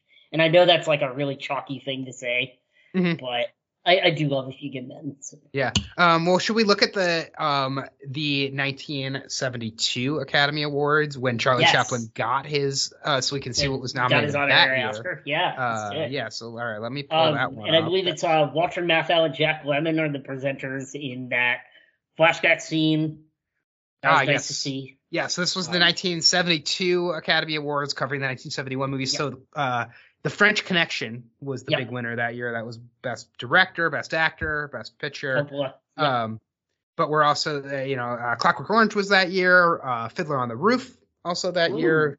Um, Last Picture Show, one that you re- recently watched. And Nice. then uh, Nicholas and Alexandra were the movies nominated for Best Picture. So um, also the same year as Klute. Uh, that was that year. Um, Sunday Bloody Sunday, Mary Queen of Scots that year. So nice. um, I, I would say, you know, is it bad Good to say year to honor Charlie Chaplin. 1992 was probably the better year for movies than 1971. Oh, definitely. 1971. so, um, Say that. All right. might Um, piss some people off as that. Uh, all right, so you wanted to talk a little bit about like uh, silent movie performers. Um, yeah, and I wasn't sure if I was going to say this for my one last thing or if you wanted to do that Oh, now. I didn't mean to step on your one last thing. Um, no, no. It's fine. Well, I, I would else. say like I wish we would have gotten, especially I've been watching a lot of Buster Keaton silent movies, Yeah. um, because I've been watching along with Filmspotting's marathon that they're doing right now. So over the last month, I've watched like five or six Buster Keaton movies. I really wish we would have gotten Buster Keaton and Harold Lloyd in this movie. Like I gotta I wish imagine there were times when the three of them were interacting, um, and I wish we would have gotten uh, appearances by them in this. Yeah, I, I would have been really curious. I would be really curious to know like what the relationships between those three were, if there was any even. Like, because I Mm-hmm. mean, you know that they all had to be aware of each other, but like, I like I can appreciate all three of them for different reasons. Like, I mean, there is a ridiculous scene in The Cameraman with Buster Keaton Ah, I haven't seen that one involving involving a camera and a door that is one of the funniest things I've ever seen in in a classic film. Like it's it's Mhm. just amazing. But then you go to like Harold Lloyd, who is just one of the most like um he's just the perfect like everyman kind of He guy. reminds me Like, so a- much of Egon from Ghostbusters. Like his look Yeah, reminds me so the much of, Harold Ramis, which Harold Lloyd. the Harold Ramis. nerdy put upon every man, and he Mm-hmm. does like such a good job in everything. I've seen him in. He's really good in the Kid Brother, um, and then he's also really good in um, uh, Safety Last, which Yep. is the one you introduced me to him with. Yeah. But then you have Charlie Chaplin come along, and he's like the king of all of the things. Like Mhm. he can do the physical comedy of Buster Keaton, but he can do the like charm and like uneasiness and shyness of a Harold Lloyd. But then he also has like the charisma when he needs to of his own thing. Like he's he's incredible. Like Yeah, it's it's, like very, it's very hard for me to rank them and pick ones Yeah. that are uh, my favorite. Um, you know, I liked I liked Speedy, but The Freshman and Safety Last are two of my favorite silent movies that I watched over the last few years. Um, you know, I Harold Lloyd doesn't quite have like the library that the other two Right. have. Uh, you know, of, of great. I think you know probably like in terms of depth of great movies, Charlie Chaplin might have the more depth. Um, yeah. And yeah, I don't, I, it's really hard for me to like say which which I like, especially like Buster Keaton was one I was least familiar with, and now I've watched you know a bunch of Buster Keaton movies, and I just watched Steamboat Bill Jr. last night, and you know the physicality that he shows on that, where he's this like slight small guy, um, Yeah. it's, you know, Like what it's, it's really to do- impressive what they're able to do. what he's able to do with his body is just incredible. It's like impressive. Mm-hmm. Yeah. I, I Uh, really love all three of them. Um so like on on that note, like what what what is your what what are your favorite couple of Chaplin films if we're gonna talk about Yeah, it's good. We haven't even talked about that. Um, so I think Gold Rush is my number one. Okay. I've I've watched uh I mean I don't I don't know how many you know maybe watched like six or seven of his. Right. Um yeah, uh, Modern Times and City Lights. I liked both of those. Um, but I think just Mhm. not Gold Rush like top to bottom. The scene that they show in this movie where they have the shack and the and the bear and the you Yep. know the big burly man and they're like that scene is Yeah, so good in the Gold Rush. And I mean I know I forgot that it was the the bread rolls was from that movie, but that is just like Yeah. that's the iconic Charlie Chaplin scene. Um, Yep. so the Gold Rush was 25, and you know that was one of the that was like his first big, uh, not his first big breakup, but like one of the first big ones that we see in this movie. Yeah. Um, I haven't seen The Kid or The Great Dictator though. Um, those are probably major blind spots, I would say. So Yeah, I would say the kid is a bigger major blind spot for you, and the one that I most wanted to revisit at the end of this movie, and probably because that's what the movie chose to end with, was the scene from the kid. Mhm. Um, and I I freaking love the kid. It's the first Chaplin movie I ever saw because I was taking a Charlie Chaplin film in college, and we watched a whole bunch of them. And the, we went chronologically, so the kid was the first one we watched, and we ended with uh, I think we the last one we watched was Limelight, um, Ah, which was also really good. that really might be good. coming up later. Yeah. Um, is Limelight but yeah, silent or is Limelight Sim- Lime, Limelight is uh, sound picture, right? I believe it's still a silent picture. Yeah, Yeah. I I, I don't remember because it's been that long since I've seen No, it. sound picture is what I said, not silent picture. I think it, I think it's a sound picture, but I'm not sure. I don't remember. Okay. Um, but yeah, I, I really love the kid. Um, and I would probably say City Lights second. Um, I, I remember having a really good time watching City Lights and just um, yeah, the, the the interplay between him and the female love interest in that is really really palpable and really really sweet as well. Like it's Mhm. really really cute and endearing. Um, yeah, I really love City Lights, but I think the kid is my favorite one. Yeah, I think the the themes in modern times as well. Um, I mean, obviously that that was For sure. touched on in this movie, but I do think that those themes um, were pretty interesting and like really ahead of its time. So, especially when you see like an you know the automated machines at the beginning taking the workers' jobs, and it's like oh, it's like not that dissimilar from hundred years later. Um, well, not quite hundred years later. Um, The other thing, and this might be my one last thing because I don't have anything else. Um, but did you happen to check out the other actors who were in consideration to play Charlie Chaplin in this movie? Uh, I did not. I didn't scroll that far down. Uh, you tell me.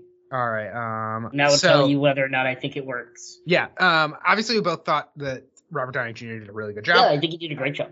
So studio executives wanted Robin Williams or Billy Crystal for the role. Huh.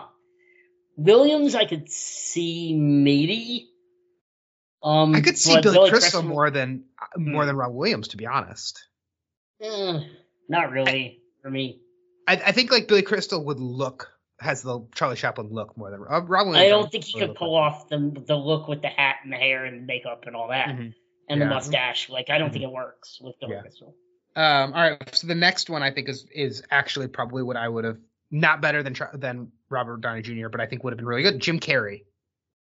This would have been Jim Carrey's big break because I mean this was pre In Living Color Jim Carrey, right? In '92. Uh, I know he was in, in Living Color in 1990. It says, but he was not. Um, I mean, I don't think I don't know movie wise. was his, Ace Ventura was his first big movie, right? When yeah, was that was like Three? 94. That was 90. Okay, so this would have been a career. This would have been his big break. Yeah. Um, Yep. I can definitely see it. Yeah. Um, and I mean, he sort of does his own. This might come up in connections. He sort of does his own Chaplin in um, Man on the Moon Yeah, You no, know, that's that's with true. Andy Ka- with Andy Kaufman. He does Mhm. his own version of that. You know. Um, Yep. So it's he gets there eventually. So I mean, great for Jim Carrey, and it, I mean, I love Man on the Moon. Um, but yeah, I, I would not take this away from Robert Downey Jr. I think this is a really strong performance from him. Yeah. Um, all right, then the last one, Tom Cruise. No, no, no. I can't see that at all. No, Uh, no. Yeah, this is the same year as Tom Cruise being in uh, All the President or uh, Few Good Men. If you get Um, man, yeah, no, yeah. not happening. So, uh, how soon after this was Cut Charlie? these uh, Robert Downey Jr. was in uh, rehab and had had some Mm. substance abuse issues. That was a little Yes. while after this, though, right? That wasn't that that soon after this. Um, Uh, yeah, he he went into rehab in the mid '90s. Um, yeah. Uh, So so, it says it started in nine- 1996. He was arrested Yeah. numerous times uh, on charges related to cocaine, heroin, and marijuana. So, um, so he still has a couple more years. But yeah, the cocaine bit is the part I remember. kind of crazy that this, you know, that the guy who plays Charlie Chaplin ends up being in all of these movies as Iron Man is Tony Stark. Yeah, I mean, and that was sort of his comeback. I mean, if you if you recall, yeah, I oh, mean, for sure. he was a he was a you know no name has been when he got cast as Iron Man. I mean, Mhm. he'd only been in a couple of things that made you know any money between 96 and 2008 when Iron Man came out. Mhm. So I mean, he had like a 10 to 12 year drought. Yeah. So, all right. Well, shall we get to uh, listener feedback? Yeah, why not? All right. Let's see what we got from the listeners. Kick things off with Jeff. Jeff says, I typically like biographies and true stories, so I was excited to watch this movie. Unfortunately, not a good movie. Overall, it was very sad, but the story moved so slowly it was hard to give my full attention. Thought Robert Downey Jr. was pretty solid as Charlie. Anthony Hopkins' character was a waste of talent. We do agree on that. I agree with that. Yeah. Uh, and he's surprised that he did this movie, that Anthony Hopkins Mm. did this movie. Uh, pretty much anyone could have played that role. Overall, I didn't enjoy this one. 1.5 stars.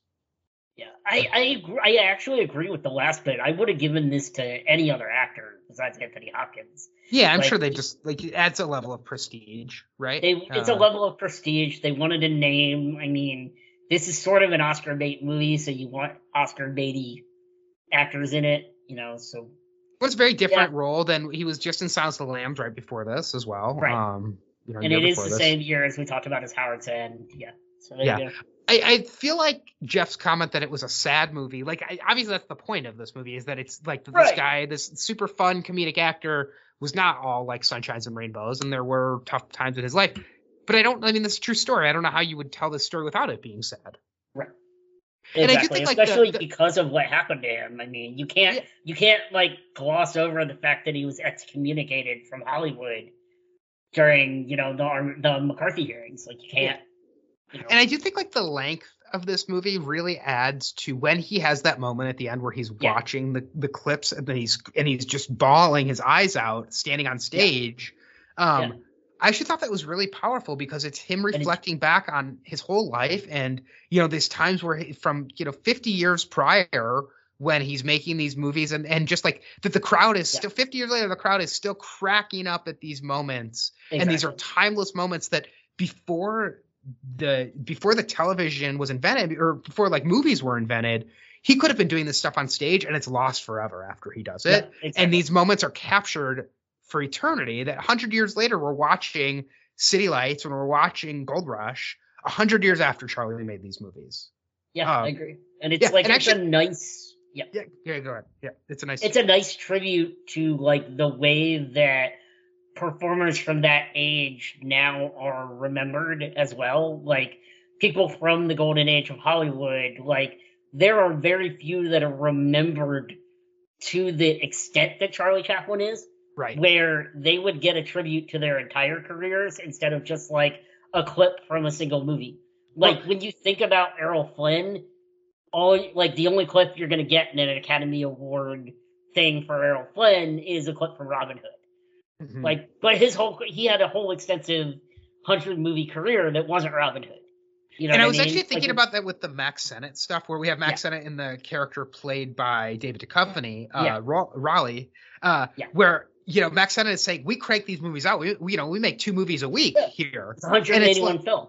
right? And it's like, I mean, yes, there's e- and even Charlie Chaplin's filmography, right? Like how many Charlie Chaplin Yeah. movies have we seen? You know, combined maybe ten out of there's probably 500 movies in Yeah, his 3% I have three percent of his filmography on exactly. Letterboxd. I mean, it's Yeah. like Um, so and I do think like that that you know the way that film was able to capture things permanently. I think that that actually like there's a couple times where there's televisions and in this and there's there's people watching things on screen. Like when he when he's sitting backstage and the Oscars are going on and you can see Walter Matthau through the TV, Yeah. and I thought that was like an interesting commentary on just like how much more accessible the TV was in the 70s. Like and now we're you know 50 years beyond that. We're like as far Yeah. away from that moment in the Oscars as we are. as the Oscars were from the moments that they were honoring from Charlie Chaplin. And so I thought I thought it was like interesting to see just like the way that the way that we consume things through screens, whether that was meant in 1992 or not. Um, Mhm. It's something that, that hits a little bit, you know, more now. Um, you know, watch this in 2022. Yeah, I agree. Yeah. Yeah. I mean, we're we're just as far from that as he was then. Yeah. Yeah, I didn't I, really I, think I often think way. like Yeah. too how crazy it is that you know we now have like the hundred year anniversary of like certain silent films, but Mhm. every year, you know, in nineteen or in twenty thirty, we're gonna be hitting the si- the hundred years of like we're gonna be getting to the hundred years Of of Citizen talkies. Kane of Yeah. like not that far, and it's gonna be we're gonna be celebrating Yeah. these hundred year anniversaries of these movies Yeah. not that far in the future, which is just like a crazy thing to think about. Um, for sure. so All All right, what do we got Why don't we move on to what Megan the Librarian said? Megan the Librarian said RDJ did a fantastic job imitating Chaplin's physic- physical comedy, and the movie shines in its early moments when we see him doing just that. Unfortunately, in the second half, the film starts relying on actual clips of Chaplin and starts to feel rather pointless. Why would I watch this when I could just go watch the real thing instead? This role also seems like a real waste of Anthony Hopkins.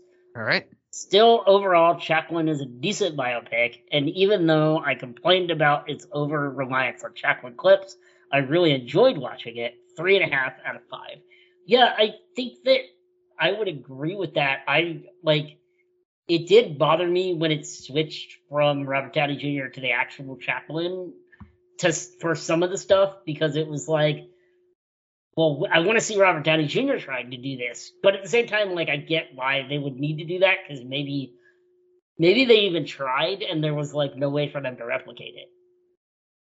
um, So I'm really glad that they did that. It, it would have Yeah. felt so weird. I mean, like I know there's like a, there's like a little bit of like a it's a little bit of a disconnect that you're watching Mm. Robert Downey Jr. and then on screen he's watching Charlie Chaplin and it's the actual Charlie Chaplin. But I thought that was a good way to honor like we're seeing Robert Downey Jr. playing Charlie Chaplin, but when we're seeing these actual moments on screen, I much would prefer that it be actual Charlie Chaplin clips. It didn't bother me. I actually like got kind of like you know Leo pointing at the screen GIF when they would show Right, a moment, right, and I was like, oh, I saw that movie. You know, I saw that movie. Even if, like clearly I can't always remember which movie the clips came from, but like it, it is fun to see those classic moments, and it was I like that in this movie. Um, Mhm. You know, and especially that last scene where we're seeing the clips, and maybe it would be better if we're not seeing any clips until the final scene. and then we're Mm. seeing the actual Charlie Chaplin clips, almost like a lot of times when you see these biopics and then they show the real life pictures of people next to the actors playing them. Maybe it'd be like a little bit more Right. like that. Um, but I like anytime that we're seeing Charlie Chaplin on screen, we are seeing Charlie Chaplin, and anytime we're seeing him not on screen, we're seeing Robert Downey Jr. Yeah.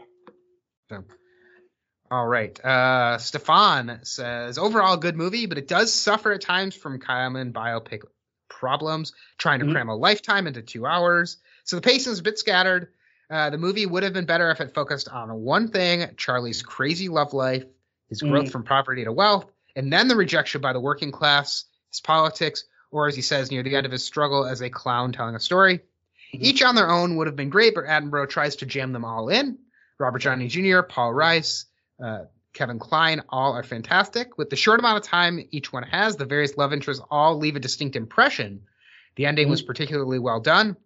P.S. Robert Downey Jr., young Robert Downey Jr. looks like a young Tony Curtis in Spartacus, but old Robert Downey Jr. makeup looks like a thumb. Uh, that's four out of five stars. Uh, I can see how you would say he looked like a thumb. I actually thought that Yeah, the old Robert yeah. Downey Jr. makeup was, was not bad. Uh, I was it expecting wasn't it to be way worse. but it wasn't great. Yeah, it was, it was not awful though. Yeah, it wasn't. Um, there was another movie that came out around that time where it was a very young actor in very bad old man makeup. hmm Um, and it was sort of similar. It came out around that time. Um, but yeah, it, it could definitely it's it could definitely be worse. They they did a very light touch with the old makeup in this. I think.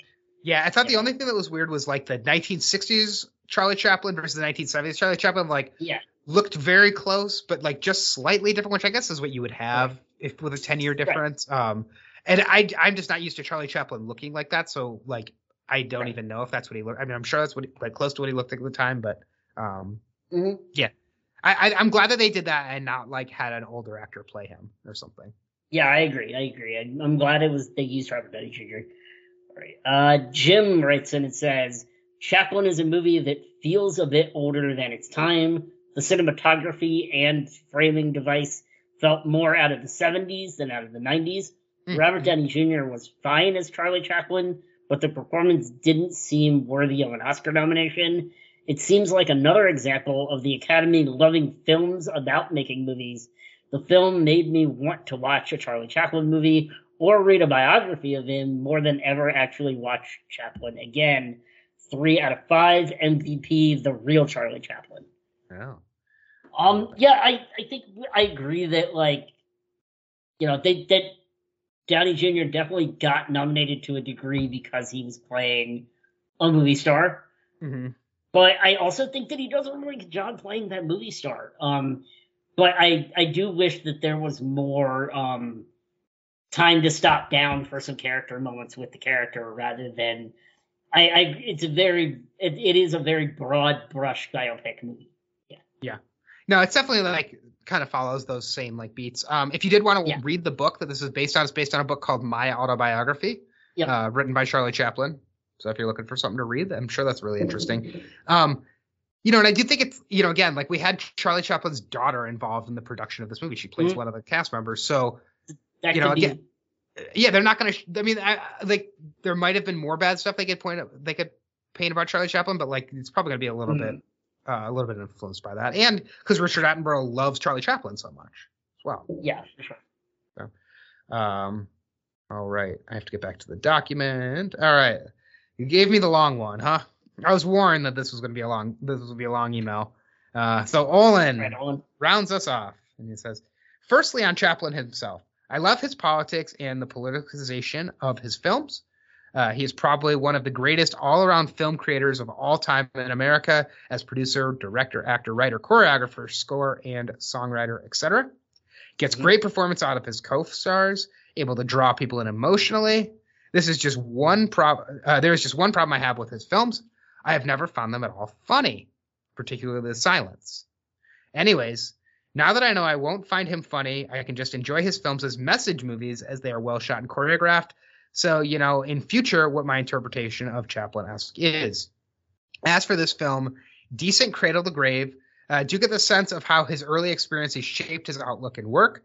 However, I think given my prior knowledge and extreme nature of some events and stories in his life, I may have preferred a film with a strong focus on one aspect and period of his on off screen life. Uh, Robert Downey Jr. was excellent. Not sure if he was worthy of the Oscar with stern competition, but certainly miles better than Al Pacino in Scent of a Woman. It's tying back to a uh, previous movie or previous actor that we talked about. Uh, bad accent alert for Moira Kelly's Irish accent early on. uh, hero of the movie, Kevin Kline, perfectly cast as Douglas Fairbanks, who brought uh, immense vim and vigor to the screen. Really sparkled. Great. Uh, like Douglas did himself. Helped bring some laughter and smiles to me during a typically cloying, sentimental Chaplin-esque film. Uh, one more thing. There's one last thing. Great to see English TV star John Thaw as Chaplin's theater manager. So uh, yeah. Yep. So uh, 3.5 from 5 out of Olin. Or from yeah, there we go. Three and a half. All right. And that is going to average us out to a listener average of 3.1. Uh, Zach, why don't you go first? One thing on Olin's email that I do think, like, I mean, I, I think yes. like it's it's really hard, like, for these movies to hold up the humor like just because yeah, humor is so it's so time i feel like so so so much tied to the time that you're watching it. And it's, it's subjective yeah humor yeah, is subjective very, and and like i think like the you know like it's more when i watch these it's like the slapstick is you know just right. like it, it, it's it's a different type of humor than if i'm watching like something that's actually making me laugh. Um right exactly. but i i was thinking i was watching this movie how there was not much humor in this movie even though we're watching a movie right. about a comedian. And i right besides that silent movie scene, I wonder if this movie could have benefited from a little bit of like levity and humor just going on right. in the actual story itself. Yeah, and I think that's part of the problem with biopics like this is that a lot of the supporting characters that are there for quote unquote comedic relief are really just there for more like whimsy because mm-hmm. that's the type of comedy that was being done in that era.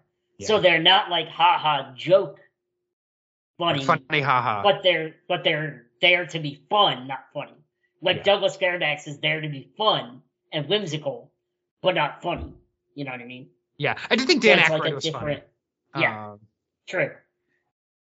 Yeah, maybe we'll watch more Dan Aykroyd next week. Um, all right. Will.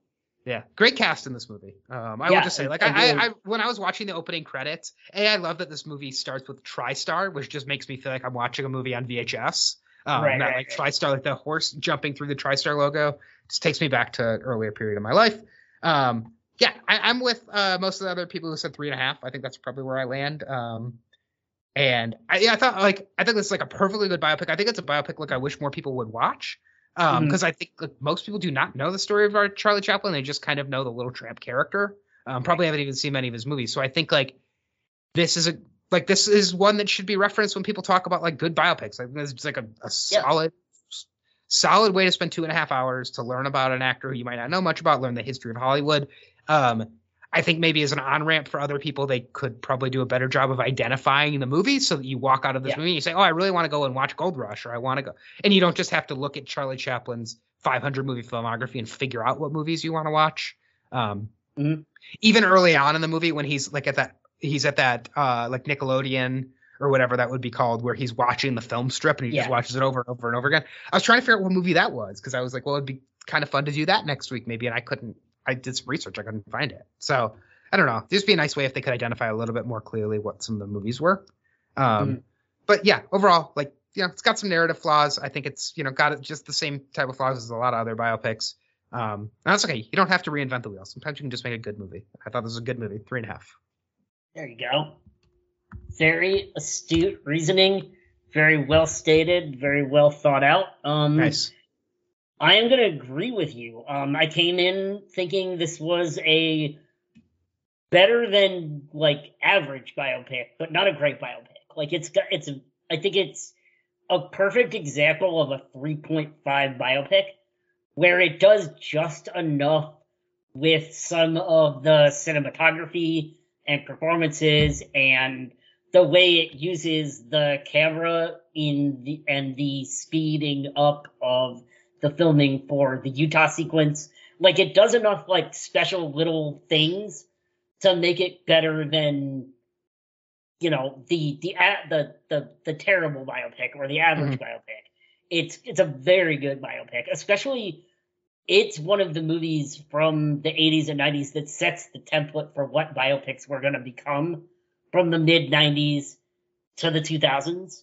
So it sort of sets that template. So you can't knock it for having a template that it itself sort of created. You know what I mean? Mm-hmm. Mm-hmm. Um. So, but yeah, it's a perfect three point five. I agree. Yeah. I actually Um, compare this movie a lot to Bohemian Rhapsody, where Yeah. I like I really liked Bohemian Rhapsody when I saw it, and the a lot of what I liked about it was that I love Queen music. So it was like, oh, great, right, like right, we're right. watching a Queen concert at the end of the movie. Right. We're, we're watching You're, them like you're watching a char- you're watching a bunch of Charlie Chaplin Right. movies. So and I know, yeah, exactly. And you're watching Charlie Chaplin clips, and I also think like this movie benefits from where Robert Downey Jr.'s career goes. I agree. If Robert Downey Jr.'s career flames out after his rehabil- his rehab and his his Yeah. drug issues, and he never does become Iron Man, and kind of has this second half of his career that's so much bigger than his first half of his career, um, you know, you're probably watching like you know some of the characters, you know, some of the other actors in this movie who didn't have these long careers, like Yeah. Milla Jovovich, for example. Um, Well, she did that to herself on the set of Dazed and Confused this same year. I mean, oh, really? she she ruined her own career on the set of Dazed and Confused when she ran off from the Yeah. film and got married to her co-star. Uh, what was his name? Sean something. No, I didn't realize that Anyway. she did that. I don't We're really know not, we're not doing Dazed and Confused next week, but we could. um, Um, Shawn Andrews. yeah, no, I'm just like some of the '90s stars that are in this movie, right? That like just didn't end up having um, bigger careers. Like some of the some of the women in this. Um, I thought it was interesting. Um, also, it's well, I guess yeah, I'll wait. Um, I'll wait till we get to suggestions. So, all right, so Yeah, that's a um, 3.5 from you, 3.5 from me. 3.1 from the listeners. We're going to be a 3.36, which will be a 3.5 for Letterboxd. All right. Um, yeah, perfectly, perfectly reasonable biopic movie. Um, Yeah. in fact, I'd say there's some things that you could say you really loved about this movie, and yeah, Yeah. No, I thought. I mean, I would like if there were people who liked movies who hadn't seen this movie, I would Yeah. recommend this to them. I think even if it's not the best, like like I told my brother, especially if you like movies about movies, not even Right. necessarily biopics, but if you like movies about how movies get made, like this is a good movie Mhm. about movies. Yeah. you know, and like you said, a time period. Yeah, it's not a movie about the 1960s or the 1970s. Right. It's not. Uh, as I'm reading Once Upon a Time in Hollywood, the book right now, I'm like, it's not that time period. So Yep. we could All go right. back to Once Upon a Time in Hollywood, but we won't. yeah. Um, All right, uh, Brendan, who is your hero of the movie? Uh, for me, it's the uh, it's everything surrounding the editing of the kid in Salt Lake City. It's the Salt Lake Ah, City. yes, yeah, Salt Lake City scene. Salt Lake City Slickers. Uh, all right. Um, yeah, I mean, I, I hate to steal Jim's, but I do think like this movie is great because of Charlie Chaplin, right? Like it's the same thing I was just talking about with Bohemian like Rhapsody. So I think Charlie Chaplin. Charlie Charlie Chaplin is the is the hero of the movie. I think like Yeah, I think that's uh, Robert Downey Jr. does a great job, especially the physicality, but like you know he he brings somebody to life that already was to life. So um, yeah, fair enough, fair enough. this was Bohemian Rhapsody. I would have said the Queen music, so same thing. All right. Um, so now we have our connections to last week. So I do have a good Yep. title connection. Uh, I told you this earlier. Yeah, Um, I, I had one too. Um, you go first since you came up with yours first, but I so my uh, mine was a conversation with Anthony Hopkins because in both movies we're having mine was similar. It was going to be Anthony Hopkins weaves a narrative. Yeah. Okay. So I think a conversation with that's a little bit more concise. A conversation with Anthony Hopkins. Um, what other? I don't have a ton of connections written down overall, but did you have any other connections to Fracture from last week? We didn't Connecting even talk. Chaplin to uh, Fracture. we didn't even talk about the courtroom scene ah, true. with Yes. uh, James Woods. Fucking James um, Woods. Yeah. and the paternity case. Um, yeah, so uh, Charlie Chaplin gets sued for paternity of a baby that may or may not be his, Mhm. and he gets taken to court. Uh, the prosecutor is James Woods. There's a whole thing. So we've done a bunch of courtroom movies this year. Connects to all of them. Yep. um, oh, That's a including, including Fracture. Yep. including fracture. Um, what else you got? Um, so I said the movie starts with the process of somebody at their job, right? Like the Sure. like Fracture started with Anthony Hopkins' character leaving his job, and His like, engineering, engineering, yeah. like in the meticulousness of his engineering job, and we start with the meticulousness of Charlie Chaplin removing his makeup. Um, Um, of course, lots of people looking in mirrors in this in both movies. oh yeah, that's interesting. Yeah. Yeah, um, and like Lots of use reflections in of themselves. Yeah. Yeah. just reflections of themselves in general, Yep. like seeing themselves on TV. Um, Yep. And then as uh, as Olin pointed out, the, the bad accent of Moira Kelly. Um, Yeah.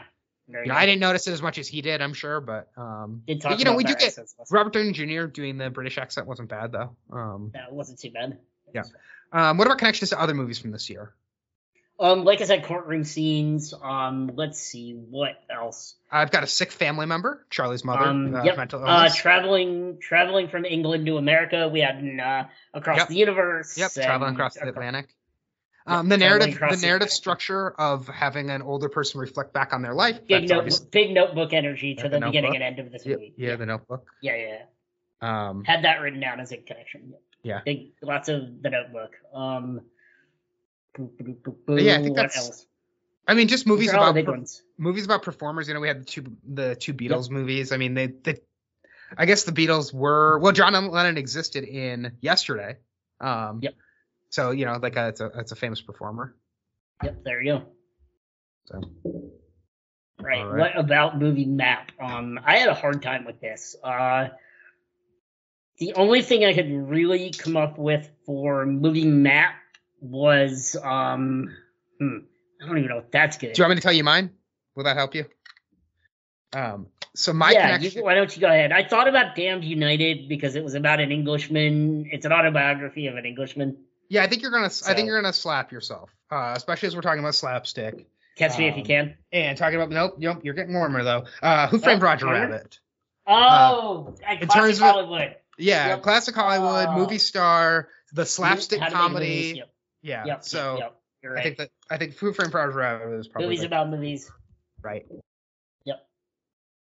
And just like the way that it um it ties in kind of different types of you know like we have silent and talkies, we have cartoons, like the cartoons that are being replaced in that movie. Uh, you know, kind of I think we we talked about how that was sort of like the silent era. Um, Yep. Definitely. So yeah. Um, Good job. Who That- yeah, that people are talking a lot about Who sense. Framed Roger Rabbit right now because of the new Chip and Oh Dale. yeah.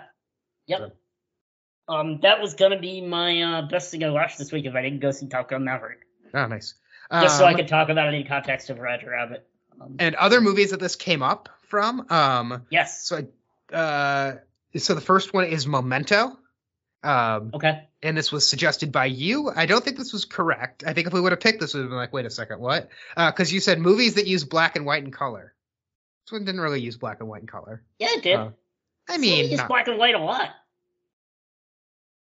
Did it? Oh, yeah, I guess. Okay. Yeah. All right. Yeah. Okay. It Yeah, even starts Okay. with him in black and white, and then he erases the black and white from its face. Right. Yeah. I was thinking about that into scene, but I was trying to think if that happens any other time in the movie.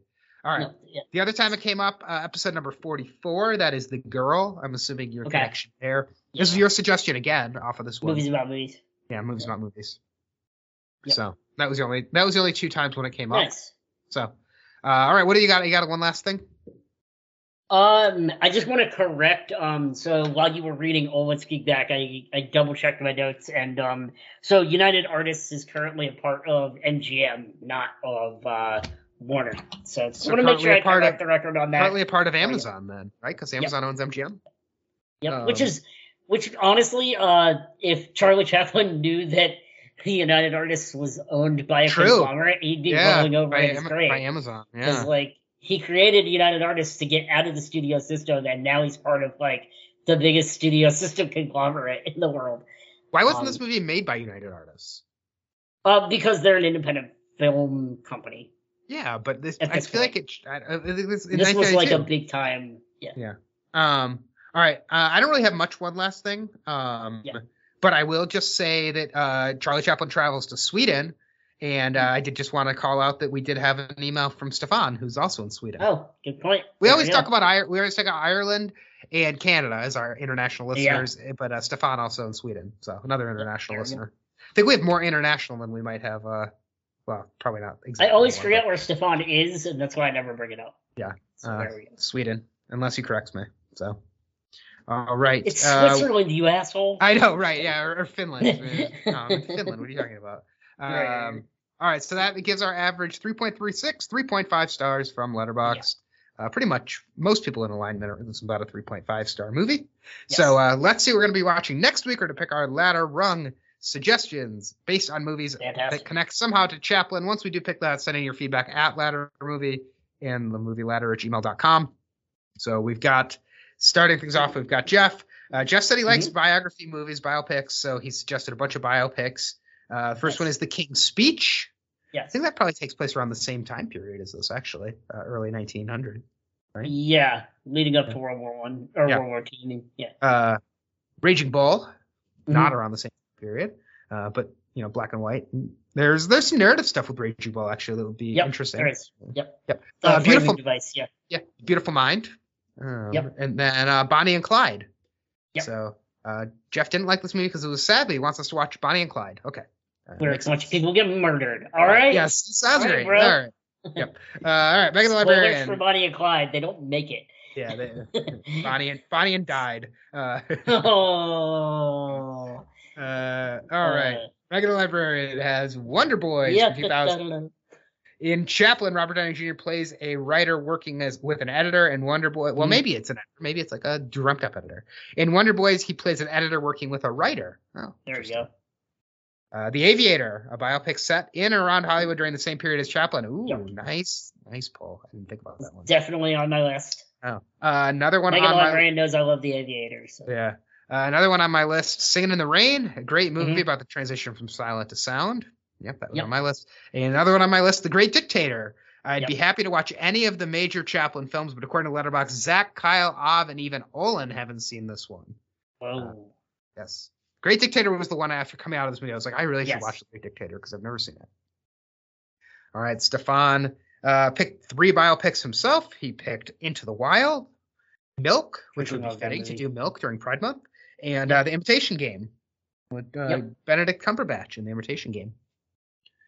All right, and then Jim Crumley has Trumbo from 2017, another one-word title about a Hollywood icon that got mixed up during the Red Scare. Diane Lane and Joseph McCarthy are both credited in uh, in both Chaplin and Trumbo. Joseph McCarthy is, I guess he, I guess he does have that one, that one archival footage.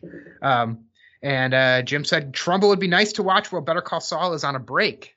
It's on the list. Better Call Trumbo. Yeah, Trumbo has been on my Letterboxd watch list from nearly the beginning of it. since it came out. All right. Yeah, it's been, Uh, it's been a long time. All right. Olin has Stan and Ollie, John C. Reilly, and pretty, pretty, Yep. pretty good legend Steve Coogan play a great comedic duo of the silent era, uh, silent and early talkie era. Uh, Stan, of course, made a brief appearance, played by Matthew Cottle as Chap- Chaplin's understudy on the tour stateside. Did not Yep. even pick one. Uh, yeah, Laurel and Hardy. Uh, all right, and then Sunset Boulevard, uh, film about a silent star, uh, Nina, Nina, Nirna Norma Des- Desmond. No, Norma Desmond. Okay, thank you. Struggling to adapt to the post-silent era. Her name is an amalgam of Mabel Nomadland, Nomad, Nomad. Jesus, it's terrible. And her husband William Desmond Taylor. Oh, that's interesting. Oh. Uh, Mabel Nomad, I think was it was Mabel in. Chaplin, right? Yep. Yep. All right, and then uh, Olin also with Megan the Librarian singing in the rain, silent Yep. film stars making the transition from silence to talkies, has one of the great choreographed and performed laugh-inducing scenes by Donald O'Connor. Uh, bonus recommendation: The Buster Keaton story, where on David O'Connor he portrays one of the other and for me immensely funnier silent film comedians. This is vastly different in tone and structure. It is very liberal with the truth and timelines. Right, so that's what we got from listeners. Um, Great. Who, gets, who goes first? Me or you? I get to go first. Good, because that that allows me to re. A lot Uh, of adjust a lot of list. mine were taken off. Um, and a couple of things I added as we were talking uh, yep, I did today. Yep. Um, so something that hasn't come up that I think is a really two really big ones that haven't come up. One Oscar nominated, one not. Um, both around the, set around the same time period. Uh, I'm surprised J. Edgar didn't come up. The Leonardo DiCaprio J. Edgar Hoover biopic. Uh-huh. Um, that feels like a good connection to this, as well as the uh, Oscar-winning film about a silent film star called The Artist. Yep, that was on my list. Yep. I, I Uh, so and- my my concern with J. Edgar, and I don't Yes. know, but it doesn't like if it's a glowing like J. Edgar was this great person, but he had some flaws, versus like seems like J. Edgar Right. was like a real piece of shit actually. Right, Uh, right, right. Like that was why I like didn't put it on my list because like I don't want to watch a love story or a I love don't letter to know. J. Yeah. Right. Yeah, I don't know, and that's the problem is I don't know. But I had to put it on there because it felt necessary. Uh-huh. But if we don't want to go the J. Edgar route, we can go with another route in the um, McCarthyism side of things in the George Clooney, Edward R. Murrow biopic, Good Night and Good Luck. Um, and then we could also go with another classic Hollywood movie about movies, the Coen Brothers Barton Fink. Hmm. Uh, and then the final one that came to me, and I almost took this off, um, but I decided at the last second to put it back on. Um, there's just so much like anti-Nazism and using movies to tell a story with You the great like, a- you dictator. A movie with like pro Nazism? Is that what you're going for? well, uh, uh, it reminded me of uh, Inglourious Basterds. Ah. And so I, um, my final film is Inglourious Basterds. Ah, nice. That would fit in So- well with the book I'm reading right now. Yep, it would, it would. So let's see, one, that's five, right? So there we go. Okay, those are my That's your five. five. Cool. Uh, J. Uh, Edgar, the artist, Good Night and Good Luck, Barton Fink, and Inglourious Basterds. And I have a lot of also rans. Yeah, I know. I have a lot too. Uh, all Yeah. right, so I will go um, on my list. It's kind of hard to pick, but I am going to put Limelight on there because I've never seen Limelight, um, and it, I'm assuming it's a sort of self-referential Limelight of Charlie Chaplin's career. I know Buster Keaton is also in it in a supporting Mhm. role, um, and I just think it could be like an interesting look at Charlie Chaplin, especially Mm-hmm. like we see something he actually made versus something that was made about him. Uh, I thought Blues Brothers Blues Brothers would be fun. We got Dan Aykroyd in a story about performers. Um, Mm. you know, uh, that one's more music focused, and I guess the silent movies are music focused, uh, just not lyric Yep. focused. Uh, I have speaking of music focused and biopics, I have Amadeus on there. Um, Nice. Thought Amadeus could be fun, or I don't know about fun, but it's one that that's one that's been on my watch list forever. Uh, movie that's come up a bunch of times. I'm gonna keep suggesting it though. Uh, Kevin Dunn, who plays J. Edgar, is also in this movie. That's Nixon. Uh, so Yep. Anthony Hopkins again and Kevin Dunn in Nixon biopic. Yep. And one more. Um, I have so many to choose from. Um, remind me, Brendan, have you seen Unforgiven? I never can remember. Yes, I watched it Okay. last year for my Okay. movie ladder. All right, Finally got around to it. it. I was Uh, on a string of westerns and finally got around to. It is summer blockbuster movie season. Yeah. And the movie I always think of when I think of Milla Jovovich is The Fifth Element. So oh, I thought you were gonna say when I always think of Richard Attenborough, and you were gonna do uh, Jurassic Jurassic, Park? Park. I just watched the entire series. I I, just I just watched the whole series. Not doing it again. Uh no, there's there's other ones, but uh yeah. Um no. That that's Fifth on my list. Element is your final. Okay. Uh yeah, I I think that's my final. But I can, I'm gonna go Cool. through all my uh, honorable mentions because I have Yeah, way more. Yeah. So I put Fiddler on the Roof on there um, because that was nominated the year that Charlie Chaplin got the Oscar. Um, also, again, like uh, you know, performers on stage. Um, a new movie that just came out. We just talked about it. Chip 'n Dale Rescue Rangers, the new one. 'cause, Yeah. You know, the, I think it's about like performers who lose their jobs. Movies Uh, about movies. Yep. Yeah, movies about movies. Uh, there's a documentary on my watch list called The Great Buster, a celebration. It's a documentary all about Buster Keaton. Yep. Uh, so thought about that. Uh, S- Futile and Stupid Gesture. It's about it's a Yep. biopic about the National Lampoons, but I think it's more about the writers versus the It is. movies themselves. Yeah, it's about the writers of the National Uh, Lampoon. Uh, two silent movies uh, starring the Marx Brothers, uh, Night at the Opera, and Duck Soup. I don't even know if those are silent to be. I think they're, They're silent. not silent movies. Oh, then never mind. They're not silent movies. The Marx Brothers are definitely not silent. two movies that were nominated for uh, Oscars in 1992: Malcolm X um, and The Player. Um, The Mm-hmm. Player movie about movies. Malcolm X, a biopic.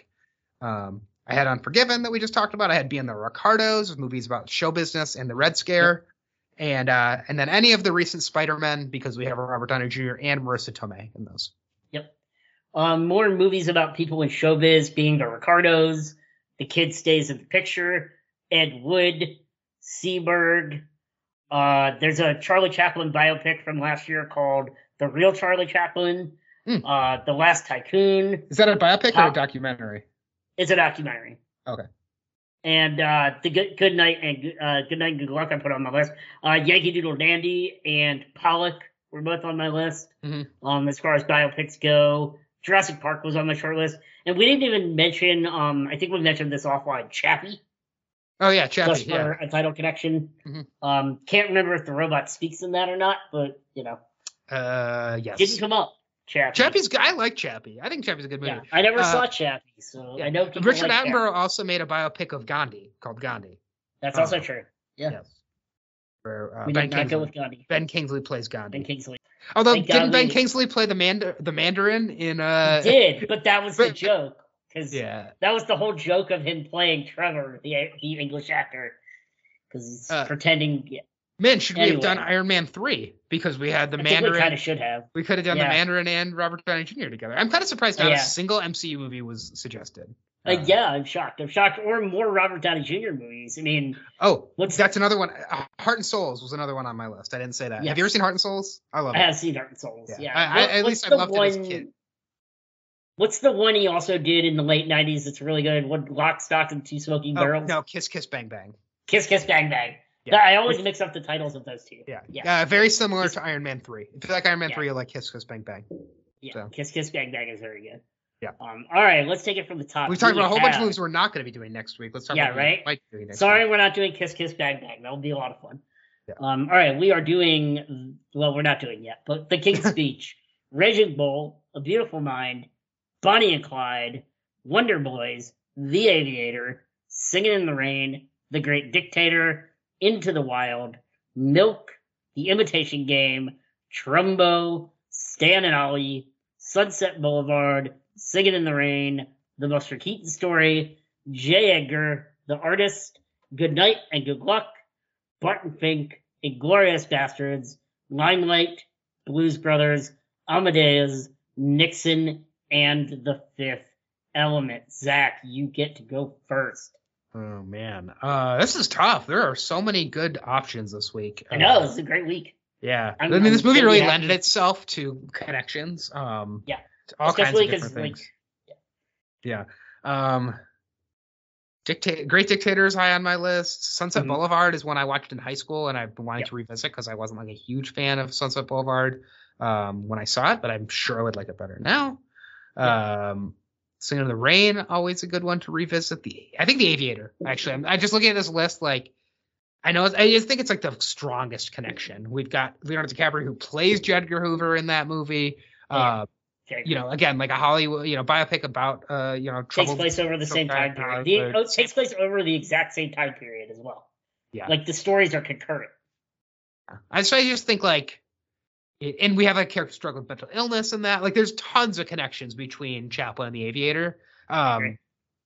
but I definitely will try to get to the Great Dictator at some point if, if you don't Yeah. end up suggesting it. So and um i really if you didn't pick the aviator i probably would have but that also opens it up for me to hit a blind spot in trumbo Mhm. that has been on my list for freaking ever and it would be great to finally take it off and i like the idea of watching trumbo uh you know after this because it also revolves around the mccarthy mccarthyism trumbo is a writer who's blacklisted and McCarthy Yeah. month, yeah, Is that what you're McCarthy month. Oh man, Yeah. damn McCarthy month. McCarthy May, or I guess yeah, it's June now, May. Yeah. Well, I guess it's June. Yeah. Yeah, McCarthy May All is right, over. um, uh, all right, from your list, got J. Edgar, the artist, which was on my list. Uh, Yep. Good Night and Good Luck, Inglourious Basterds, Barton Fink. Um, uh, McCarthy might, might continue with Good Night and Good Luck, uh, but I Night also Good Luck is really good. I've never seen it, um, and I haven't seen the artist since it came out. Um, I've never seen the artist. Oh, all right, um, let's do the artist. It's a Best Picture winner you've never seen. I feel like we need to I've put that on your it. list. Yeah, all right. Um, I remember I went to East Street and saw that movie with a couple of Yeah. our friends. And I'm gonna make it even harder. Um, and I am going to pick one that we didn't pick last week, but we got a couple of different cast connections. It's a biopic. I'm gonna throw in Nixon, as my pick from. I just list. watched um, Platoon, which is also Oliver Stone. Um, Yeah. So, all right. So we've got The Aviator, which is streaming on HBO Max. So everybody Yep. can just keep those HBO Max subscriptions rolling. Hell yeah. Also on Cinemax if you've got that. And it looks like it, it says CBS All Access, but not Paramount Plus. So I'm not sure. It sure. sometimes does have it switched over, so who knows? uh, it's. Trumbo is on Amazon Prime and Kanopy. Fantastic. I got The Artist. I've been wanting to see Trumbo forever. uh, the Artist is on a whole bunch. It's on Hoopla, Kanopy, Perfect. And then some ad supported stuff. I actually watched it. I watched a movie on the Roku channel with ads in it. Early. It sucks. Don't Yeah. do that. Pay for it. Don't don't watch with ads. It really breaks it up. um, and then Nixon is on Hoopla. Um, Yep. and I think So- we talked about that last week. Yeah. Uh, Saul Rubinek is in is in uh, Nixon. Well, The Saul Rubinek Award. I mean, Um, there's a lot of there's a lot of people in Nixon. yeah, there are a lot of yeah. It's a huge cast. A huge running time as well. Um, yeah. Well, uh, I guess so, so. All of these movies kind of have huge running time, except the artist. Um, Yeah. honestly, the artist is like the first one that came to mind for me because it's about exactly what this movie was about, which is the silent films as they're transitioning to talkies. Um, Yeah. So, uh, but yeah, I think any of the four are pretty strong contenders. Um, And it's George Valentine. George Valentine is not a character in this movie, right? Is this No. a is this a fictional movie or is this I think a it's. I'm pretty sure it's fictional. it's um, fictional, it's not a biopic. So Yeah. you lose that connection. But Uh, it does take place in the same time period. Um, yes. So we've got Oliver Stone, Nixon. Uh, Trumbo is Jay Roach who did Trumbo. So uh, that's Yeah. the same guy did Meet the Parents and Bombshell. Um, Yep. Also power I mean, I freaking love The Aviator, but I get that it's a it can be a, it might some people might consider it a slog.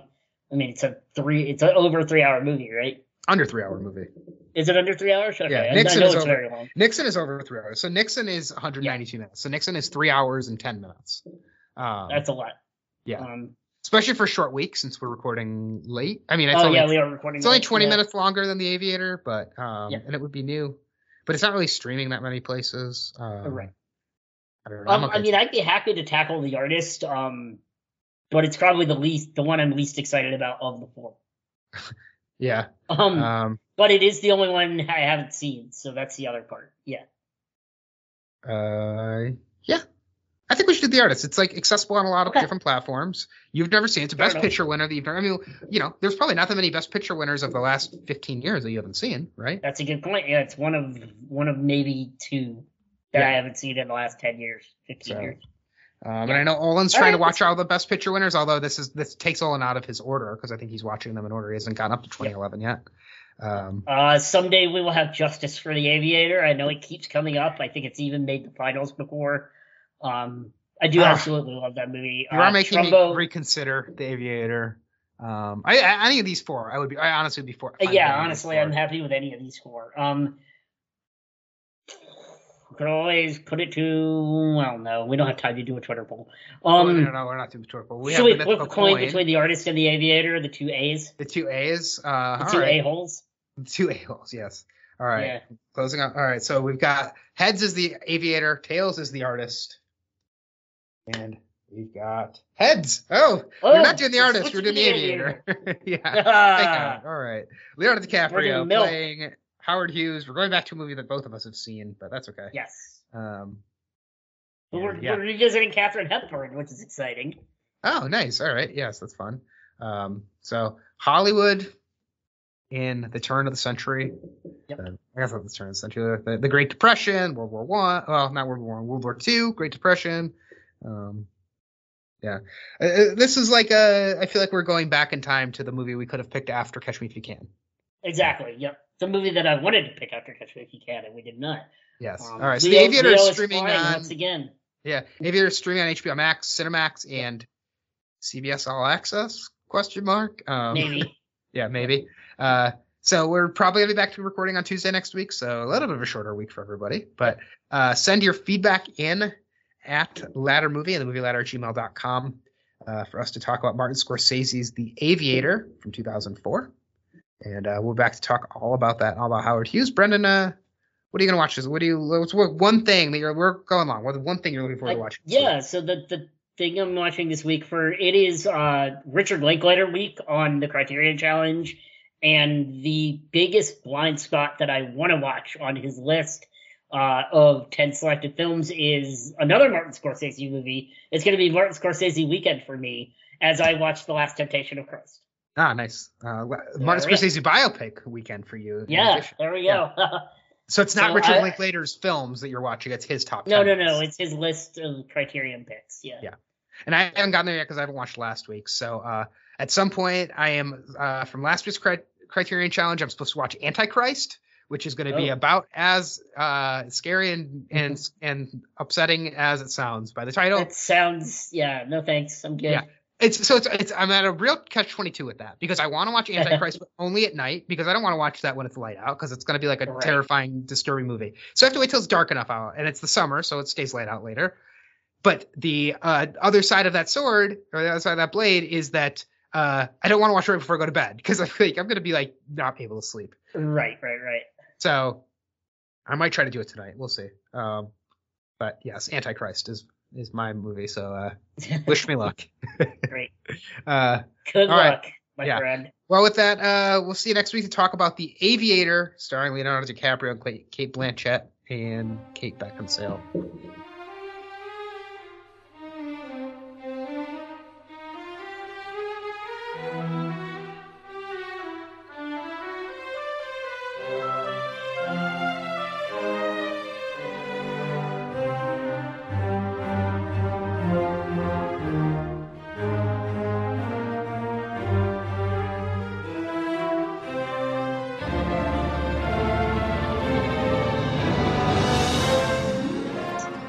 Let's see what we got for. Uh, do we have any fun reviews of this? Uh, I would be surprised. Uh, to have Robert Downey Jr. publicly perform the exercise of aging Charlie Chaplin is one of the most perverted things I've seen in my life. True. Um, yes. He didn't say he looked like a thumb though, but I, I'm not gonna. didn't, didn't look like a thumb. Yeah. Um, Oh. Somebody else who compares this to Bohemian Rhapsody. That's a very long review. I'm not going to read that. Uh, so, oh, here we go. So this is a good one. So Charlie Chaplin's daughter is also his mother. Doesn't that cause some sort of time paradox?